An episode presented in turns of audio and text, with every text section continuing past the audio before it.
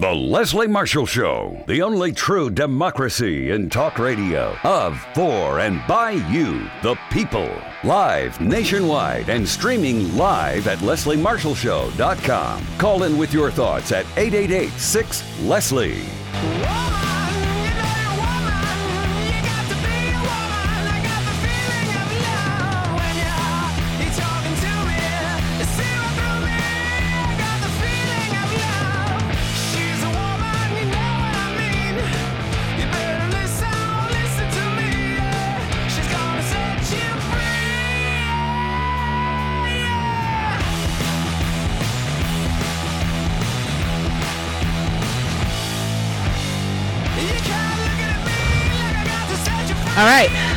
Do. Oh, number. Just the number. Okay. And welcome back. Welcome back. This is the Leslie Marshall Show. This is none other than Michele Jawando coming to you live from our studios here in Washington, D.C. Always great to be with you as we head into our third week of the resistance, as I like to say. If you want to join in the conversation, we love to hear from you. You can follow us online at Leslie Marshall or at Michele Jawando. And I'm excited because I have in studio a friend of this show, Catherine Brown. She's the Vice President of Education Policy here at the Center for American Progress. You can find her on Twitter at Cat C-A-T Brown B R O W N 66. Catherine, welcome back to the show. Thanks so much for having me, Michele. So, Catherine, uh, we know this week, Dump DeVos has been trending on Twitter. Um, we've heard tomorrow there seems to be a vote happening. First off, tell our listeners who may not be familiar who DeVos is um, and kind of what this campaign is and what they can expect to hear over the next 24 hours. Yeah, thanks so much for having me and talking about this important topic. Um, and you're right, there's a vote expected tomorrow on Betsy DeVos's confirmation for nom- for the Secretary of Education. Um, Betsy DeVos is largely a, a, lobbyist for vouchers. That's what she spent the last two decades approximately doing. Um, she's from Michigan. She's a billionaire. She's donated, and, and her family has donated heavily to the Republican Party throughout many years, approximately $4 million in sum to the Republicans that are serving in the Senate today who will vote her confirmation. Um, again, her main contribution to education has been as a board member, a philanthropist, and a lobbyist advocating for dismantling public schools um, through the American Federation for Children and other philanthropic organizations that she's worked for. She's actually never herself held a position in public schools. She's never attended school. She's never sent her children to public schools. Um, student loans. She certainly never had student loans. she certainly never had student loans. She's an extraordinarily wealthy woman.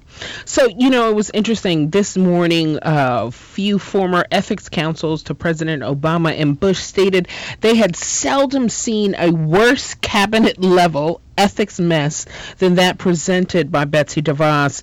Um, and we saw recently two Republican senators, Senator Susan Collins of Maine and Lisa Murkowski of Alaska, both announced that they would oppose the nomination, which is a big deal.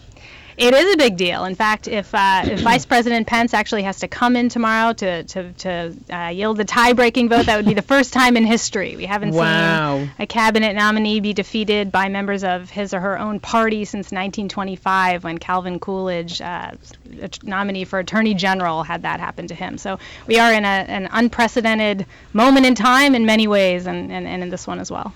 So, Catherine, you know, you've, you've played in a number of different roles, both at Teach for America senior education policy on the House side for then Chair George Miller, um, and did a number of kind of domestic policy advising for the presidential candidate um, in 2008, Hillary Clinton how is it that this administration could put forth someone like Betsy DeVos for such an incredibly important role in the cabinet?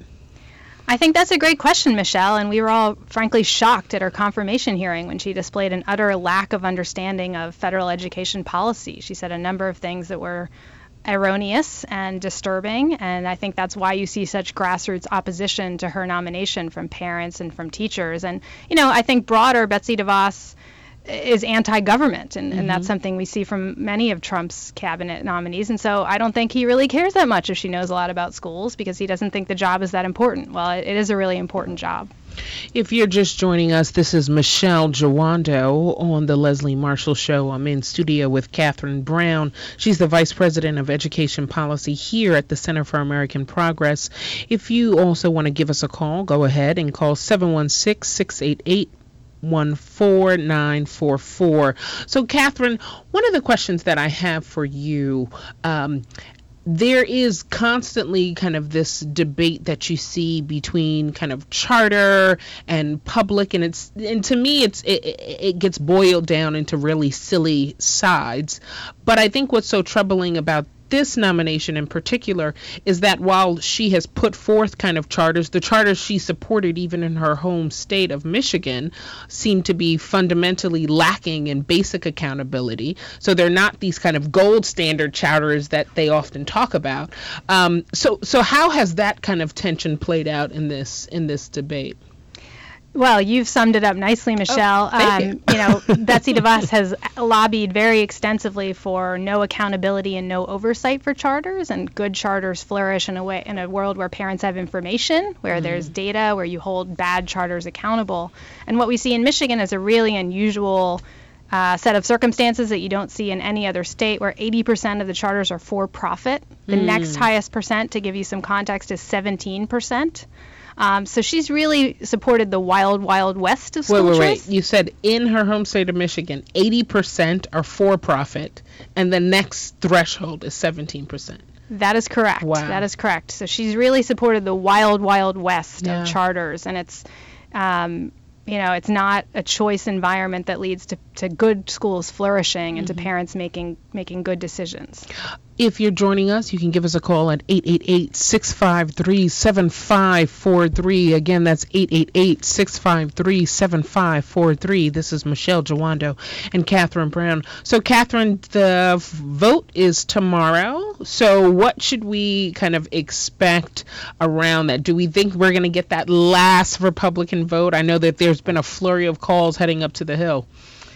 Uh, there has been a flurry of calls. There have been at least 40,000 phone calls. The Capitol Switchboard says this is the biggest uh, volume they've experienced uh, by double in their history, uh, the DeVos. So it's really reached an unprecedented level of people, parents, and teachers. I don't know. I think it's a bit of a nail biter. We know mm-hmm. it's going to be close. Um, the New York Times called for one Republican senator with a conscience to vote against mm. her. A lot of senators have told people that are calling that they're undecided. So I think this is going to go down to the wire. Oh my goodness. You know, I it, it, it frustrates me because in some ways, um, and you alluded to it earlier, that Trump has put out, and and I guess I should call him President Trump now, but you you'll have to bear with me. It's it's hard. So-called President we're only, Trump. We're only three. Oh, I love that so-called president. I'm going to take that from you, Catherine. Um, you know, it seems as if he just doesn't care about public education in this country or education for our young people in this country. And that's why it's so cavalier for him to just put forth someone with just an utter lack of understanding. Um, and I just, it, it is so frustrating to see this process move forward. Yeah, I think a lot of people watched her confirmation hearing in horror. Um, the number of just basic education questions that, frankly, my eight year old, just from living with me and having to listen to me talk about education policy, would have known the answer to. Um, I think you see parents across the country that have children with special needs who are on IEPs, yeah. who need specialized services the fact that she didn't even know that IDEA was a federal law Ugh. was a real wake up call for people. Ugh. So it's it's really concerning, and it, and it is an important job. It is not uh, the National School Board. I think we all understand that, but it is a very important job. And in addition to having a big influence over education policy, it's also a management job. There's 4,400 people that work at the U.S. Department of Education, and Betsy DeVos has never had a management job whatsoever. She's been a board member. That's the extent of her professional involvement. Okay, I'm trying to think of something positive to say as we head into the break. Catherine, give me something positive to say as we head into the break. Well, I think the positive thing is that, you know, I don't know about you, Michele, but on my Facebook feed, I'm seeing people that I went to high school with, that I went to college with, uh, people who are, uh, you know, parents of my children's friends rise up and say they're opposing her nomination. We're having a rally tonight in Washington, D.C., where a lot of people who are not involved in politics, who have never before gotten engaged in this level, are saying this is not our choice for education policy. So I love it. it's working. All right, it's working. There you go. You heard none other Catherine Brown, Vice President, Education Policy, Center for American Progress. This is Michele Jawando. We'll be right back after the break.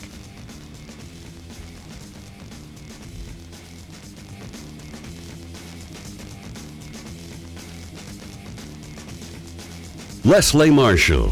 Real people, real life, real talk. Give her a call now at 888 6 Leslie.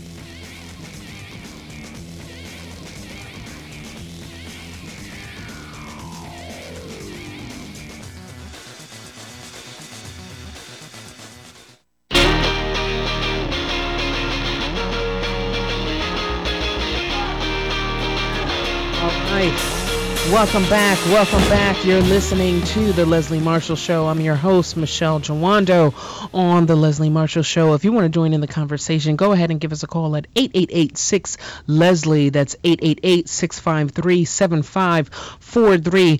Honored to be joined with us for this part of the segment, Randi Weingarten. She is the president of the American Federation of Teachers, a proud assembly of more than 1.6 million members. Randi, welcome to the show.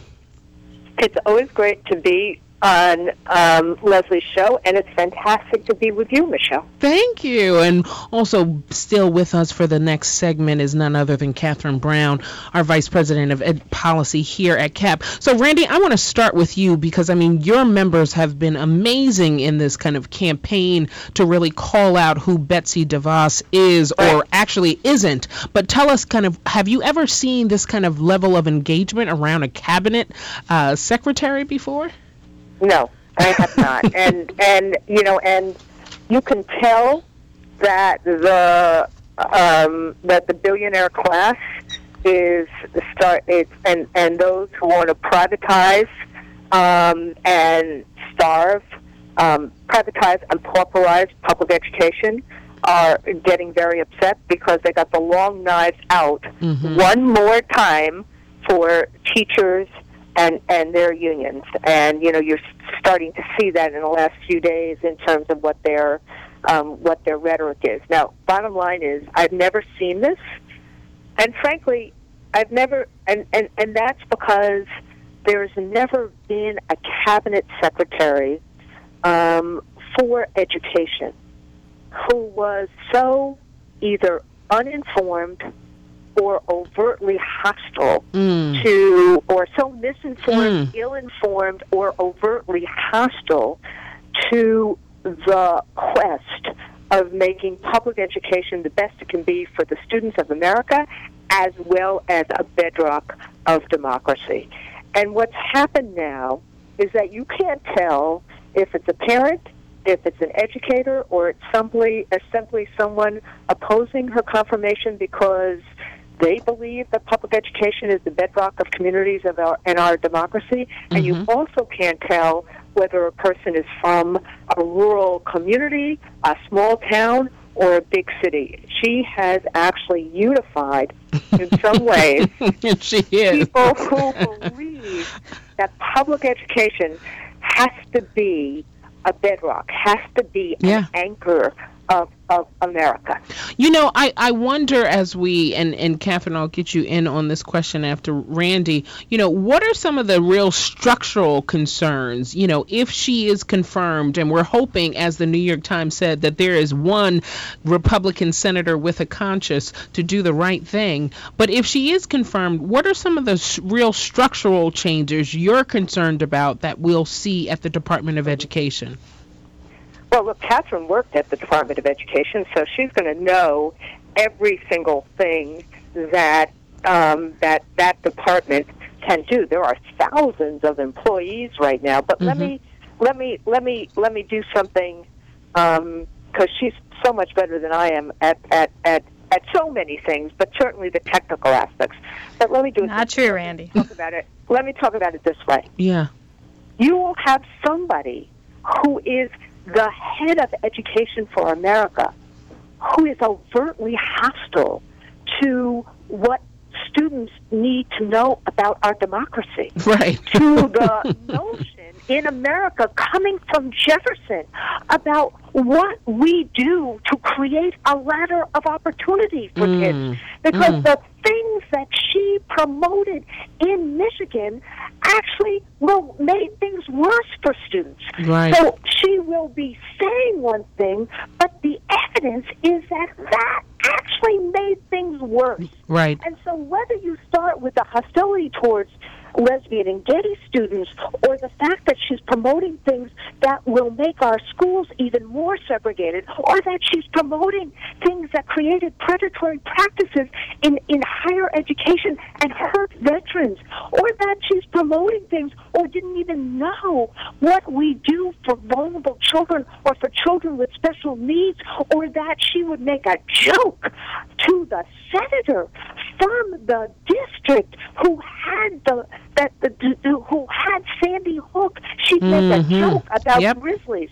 So so the the notion that in America you'd have someone who is that hostile to the pursuit of education and the lifting of aspirations every single day, that to me was worse than anything else. And oh, Randi, you better get an amen from me on this radio this afternoon. Catherine, let me get you in. Oh, I think Randi said it beautifully, and I, I, agree with everything she said. I think the thing that I would add is again her her diehard commitment to vouchers, private school vouchers. That is the one constant that you have seen over her two decades of advocacy experience. It's the one issue she's dedicated herself to over and over again, to the tune of hundreds of millions of dollars of investing in legislators to vote on vouchers, investing in advoc- advocacy campaigns to push vouchers, and this is a this is an attempt to take money out of the public school system and send them to private schools. It's a dismantling of the public education system, and that is what I think we would see her firm conviction being if she comes to the Department of Education. So, Randi, I'm going to give you the last word here. So, what do you? We have listeners from all over. I know Connie from Albuquerque, New Mexico, wanted to get you in on this. But what do you tell our listeners about what they can do in these final hours before the vote? So uh, in these final hours, if if if if any of, of your listeners care anything about having students have an opportunity to succeed and having a future generation having that opportunity, Catherine's quite right. She is about defunding and destabilizing public schools, not just not understanding what they do. So mm-hmm. call, call, email, email the district offices of your senators. They need to know that people across the country, Republican and Democrats alike, are in unison about being opposed to this nomination. Then, even if she gets it, even if party becomes more important, because look, a lot of these senators are really being bullied Yeah. By Yeah. Donald Trump and by his tweets. Randi, And so- we're going to have to have you to come back uh, after the vote. Catherine, same here. There's more questions. I wish we had more time. This is the Right. Leslie Marshall Show. We'll be right back after the break.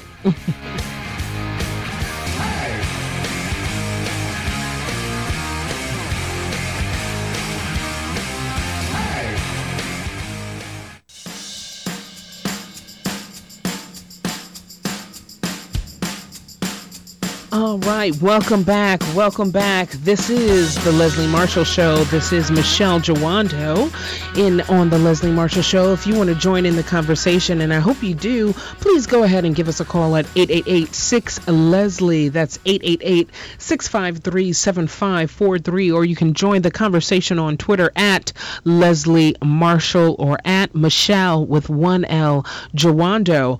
I'm excited to have a first-time guest with me on today, none other than Lawrence Korb. He is a senior fellow here at the Center for American progress. Prior to joining the center, he was a senior fellow and director of national security studies at the Council of Foreign Relations. He's a well known and often called upon expert on national security issues, and I'm glad that he's joining us today. You can find him on Twitter at Larry, L A R R K O R B. Larry, welcome to the show. Nice to be with you. Thanks for having me. Thank you. So there is so much to talk about in the kind of national security space. So I'll, I'll, I'll, try to frame some of these questions for our listeners. So, you know, President Donald Trump's travel ban, it has been put forth as a uh, executive order that undermines the nation's national security. And a group of top former national security and intelligence officials said as such on yesterday, on today.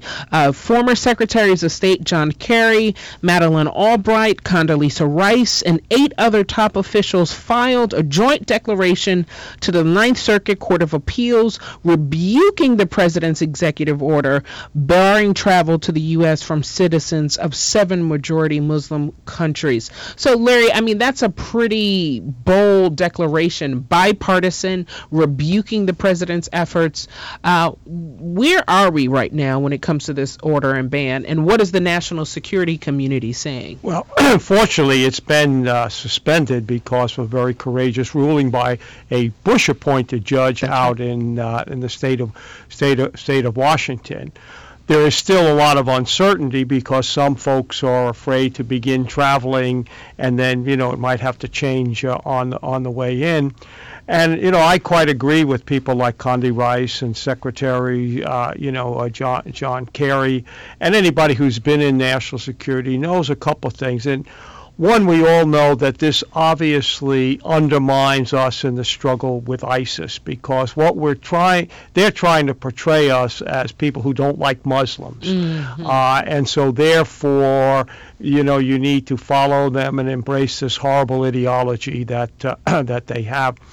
But a couple other things that uh, haven't gotten as much attention. One is of the refugees, quote unquote, Muslim refugees, about 5,000 of them a year join the U.S. military. Mm. And overall, you have about uh, 18 to 20,000, depending on, uh, on, on how you count.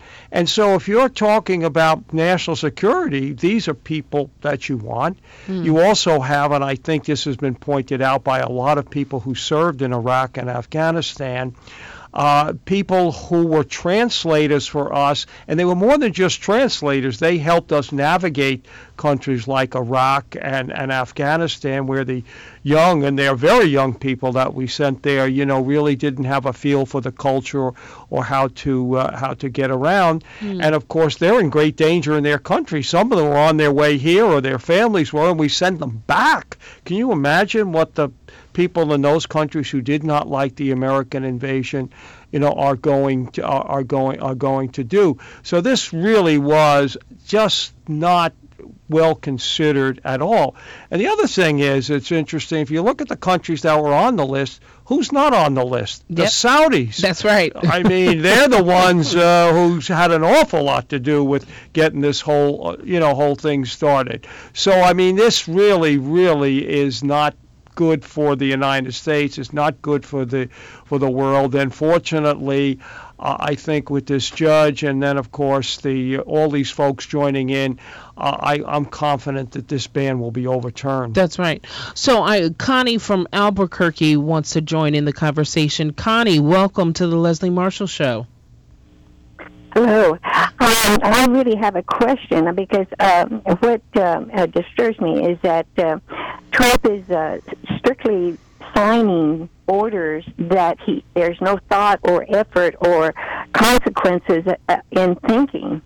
Uh, he he proposes something, signs it, and then feels like mm-hmm. it should be carried out, and yet it involves so many levels that uh, it, it's it's uh, it it promoted chaos. Yeah, yeah. No, Connie, com- completely agree. And Larry, do you want to kind of join in? I mean, to me, some of the concern, and thank you so much, Connie, for that question.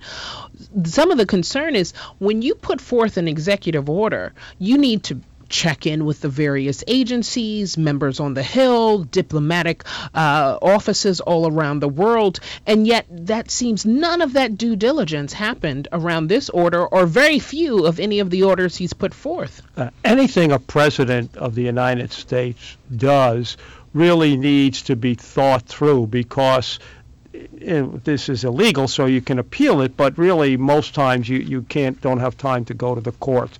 When I worked in the Reagan administration, before the president made a decision, we had an exhaustive process both at the department level and then at the national mm-hmm. security uh, level before it got uh, got through. I mean, one issue that we took to him had to do with women in the military mm. because back then there was this debate about what should they do and not do, and you know by the time it got to him, it was well thought out. Or the same way to keep draft registration. Mm. So we went through a long, exhaustive, uh, uh you know, uh, process. So even if you agree with he's doing, the fact is you need to think these things through before you do it because in most cases there's no no turning no turning, turning back. back. That's right. I'll say one thing, and I think it's important to keep in mind.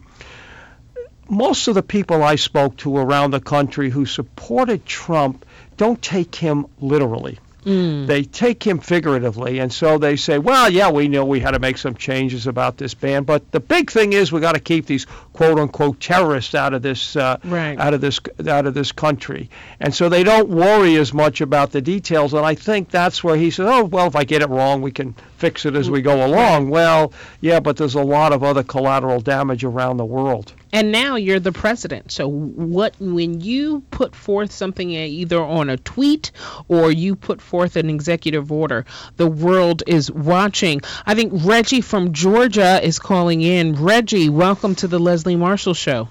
Uh, happy Monday to you, yourself, uh, Janelle, was Jawanda was sharing to your guests too. Thank you so much.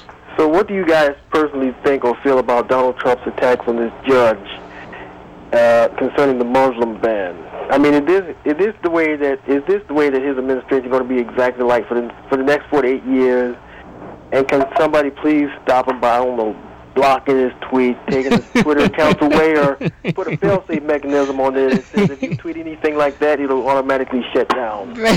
well, thank you so much, Reggie. I, I know a, a lot of people are just asking, can we just take the man's phone away? Larry, I don't know if you want to chime in on that. well, I think, you know, Reggie raises a good point about him attacking the judge. But remember, he did that in the campaign. That's right. When he attacked the judge, judge Curiel, uh, because right. of the Trump University mm-hmm. and because his parents had come, as Mexican. most of our parents That's had right. come from uh, from someplace else. So we shouldn't be surprised. But yes, you're right because when we're dealing with matters of war and peace, you certainly don't want to be uh, tweeting. Uh, and and again, you know, one of the things that's gotten lost. He's he's approved one military operation to go mm-hmm. into Yemen, where there has not only do we lose a brave uh, young uh, young young sailor. But we ended up killing a lot of women and, and an eight year old girl who was an American citizen, the daughter of Anwar Awlaki, the cleric who we killed he when he went back to Yemen That started all the problems uh, problems there. But I hope that before they approved that, that it was vetted and people said, well, okay, this is your target. What are the civilians in the area? Mm. You know, what do you think? Because for every time, and you know, people like Rumsfeld and Gates, when they were secretaries of defense, said, you know, you kill one of them, you create ten more terrorists. That's right. So these are the things that I hope he's thought about before he goes and and and, and approves this, because once that mission gets going, then you have a, a, a different, uh, uh, there's nothing you can do about it. So this is Michele Jawando on the Leslie Marshall Show. I'm in studio with Lawrence Korb. He's our senior fellow here at the Center for American Progress. We are going to take a quick break, and when we come back, I really want to dig into a little bit who are some of the brains behind this national security operation, and what does that mean for the next four years? This is the Leslie Marshall Show. We'll be right back after the break. Life, liberty, and the pursuit of truth. The Leslie Marshall Show, 888 6 Leslie.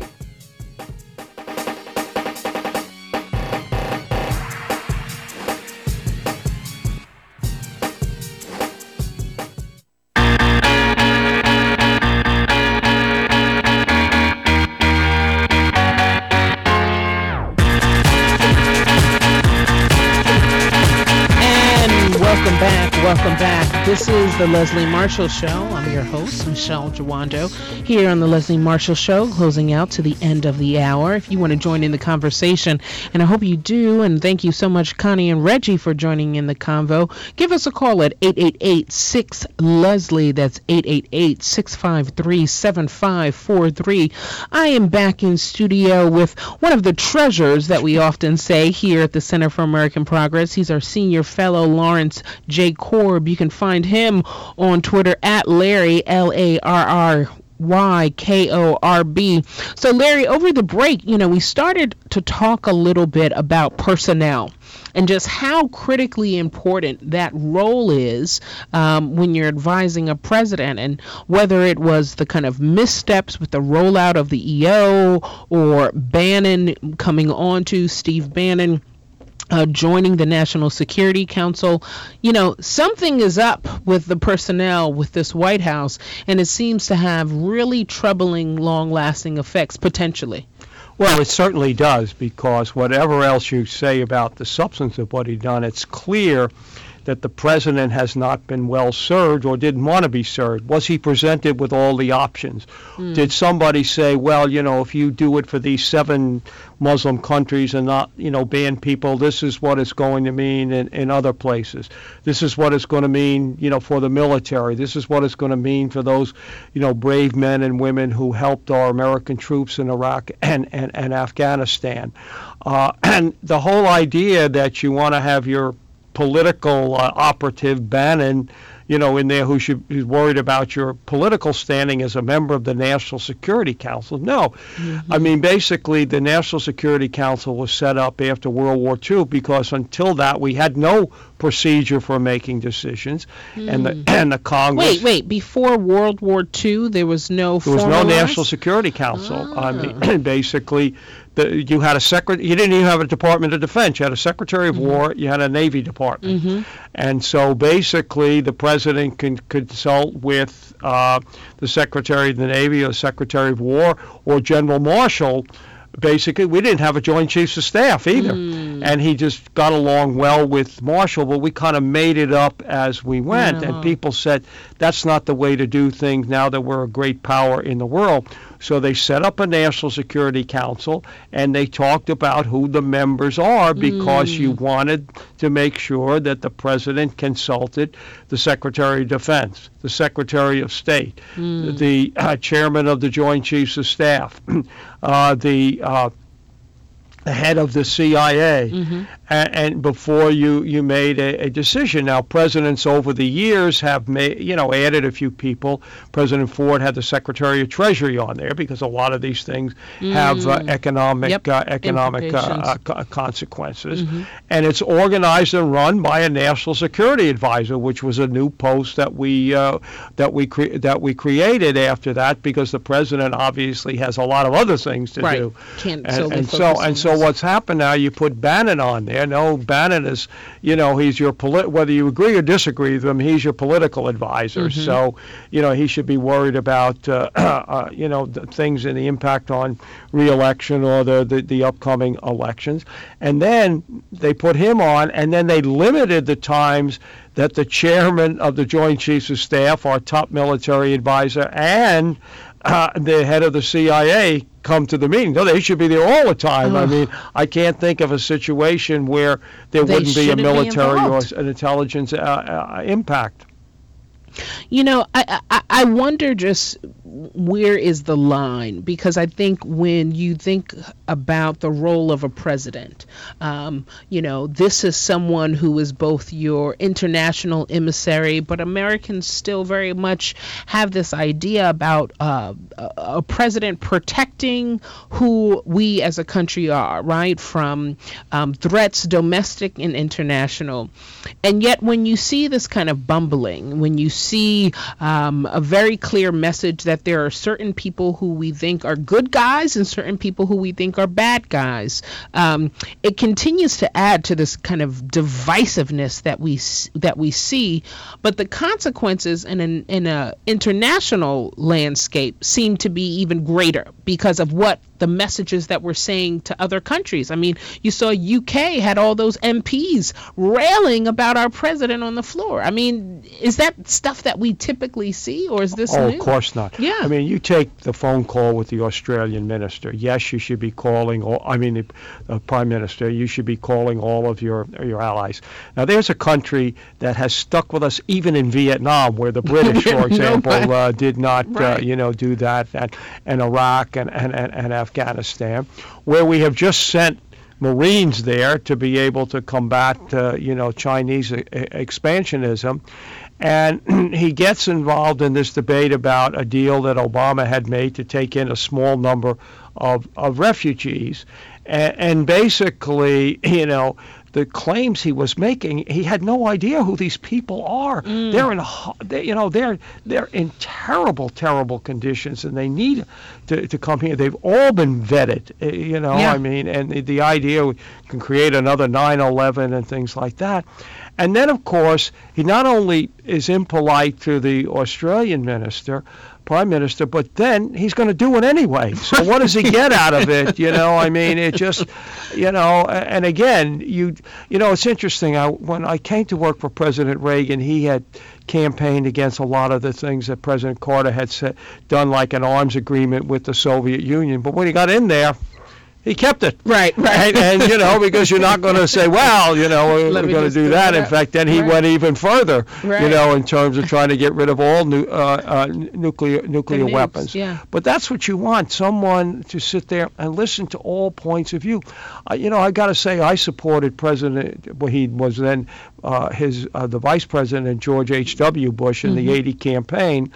And then, you know, Reagan got elected, and they asked her to come in. I did have some doubt, oh, former movie actor, you Right, know, but he had right. been governor of California. and the first meeting I went to, and I said, yeah, he knows how to govern because he had run the biggest state in the country. He, the knew, it's- state, you know, yeah. and it, it dawned on me. I said, wow, you know, I was wrong. And, and, and, and, and the other thing was that he recognized the difference between campaigning and governing. Governing, right. Okay, Right. you know, there are things, wait a 2nd I'm governing now, and okay, I might have said this, you know, but hey, I've got to you got to do that. In fact, one of the interesting things was President Reagan had campaigned on uh, he's going to increase defense spending, cut taxes, and balance the budget. And then, you know, it turned out we ran up all these deficits. He said, "Well, two out of three is not bad," you know. So, Larry, you know, we're we're close to the top of the hour. You know, what do you tell? And we'll have to have you back because obviously this is this will be an ongoing conversation with the American people. You know, what should we be looking for um, over the next few days, uh, particularly when it comes to this EO? And what do you think we should expect our allies uh, around the world to to respond? Well, I think what I'm, I'm hoping for is, and, and uh, General Mattis is over there talking to the Koreans and the Japanese and assuring them that when Mr. Tillerson starts telling our allies, look, this is what he really means, this is what we're going to do, and then they tell the president, look, if you keep acting this way, we won't stay. And I do think that you know, given as you uh, you know, uh, President Trump's affinity for the military, if General Mattis went in and said, "I'm out of here today," If he'd he, he'd step back. And I think they have to make it clear because he needs them more than vice versa. That's right. And again, I saw Secretary Shultz, who had been George Shultz, sec- cut out, and he told the president, "Well, you know, I, you don't need me." The president said, "No, I want you to stay." He said, "Good. I meet with you once a week for an hour." Mm. And and that's basically what you what you need. what we expect. You are hearing Lawrence J. Korb, Senior Fellow here at the Center for American Progress. You should follow him on Twitter at Larry K-O-R-B. This is Michele Jawando on the Leslie Marshall Show. It is always an honor and privilege to be with you. Larry, we thank you so much for coming out today. Um, and I, I will say this to the American people. We are week three of the resistance, um, but I encourage people to follow people online who are really smart and are really knowledgeable about their issues. Call in to the Leslie Marshall Show, ask questions, stay informed. Information is power, people. Never forget it. This is Michele Jawando. I'll be back with you again soon. Thank you and take care. Thank you.